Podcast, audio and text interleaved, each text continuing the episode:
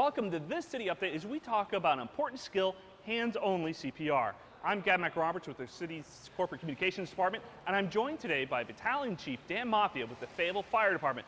Now, Dan, I know in a couple years ago they changed the recommendations. You know, back when I was a kid, they taught us when you do CPR, it's hands, uh, chest compressions, and then also rescue breaths. But the recommendations changed. Can you tell me a little bit about why they changed and why they wanted to go this route? Thanks, Gavin. Yeah, uh, several years ago, the American Heart Association recommended that for the lay rescuer, that we do hands-only CPR, no rescue breathing. The reason for that, this is long before COVID came into play, the reason for that is the science showed that just doing chest compressions was enough to circulate oxygenated blood throughout the body, and the rise and fall of the chest by doing the chest compressions actually did move air in and out of the lungs. So tell me a bit about hands-only CPR. How is it done, and can you walk me through that process?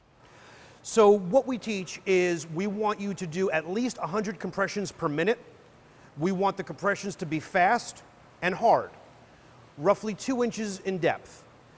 The common thing we hear from people is, well, I'm afraid I'm going to hurt the, the patient or I'm going to break their ribs.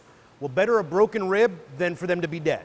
So push hard, push fast, push deep at a rate of about 100 times a minute.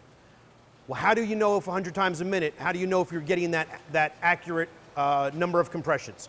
We tell people to use music, sing along in your head to the beat of the Bee Gees song, Staying Alive. That is 100 times a minute. How to do it is take your left hand like that, your right hand, if you are right-handed, you want to have your right hand on top as your dominant hand. You want to interlock your fingers, put the palm of your hand in the middle of their chest, and begin doing compressions, roughly two inches deep and 100 times per minute. Keep your elbows locked, arms straight, back straight. You want to have the patient on a hard surface, the floor, a table, something of that nature. You do not want to be on a bed because the mattress is too soft and it will recoil against you. And that's it. And you keep doing that until help arrives. When the fire department and EMS get there, we're going to take over. We're going to continue compressions. We're also going to do some other things. We're going to start ventilating the patient. We're going to get them breathing. And we're also going to use an AED, an automated external defibrillator. The best way to survive sudden cardiac arrest is early access to 911, early CPR, and early access to an AED. Which is why we teach the citizens, if you know how to do compressions, get somebody else to call for help, and you start doing compressions on the patient. Call 911, do compressions, wait for help to arrive, and then we'll take over from there.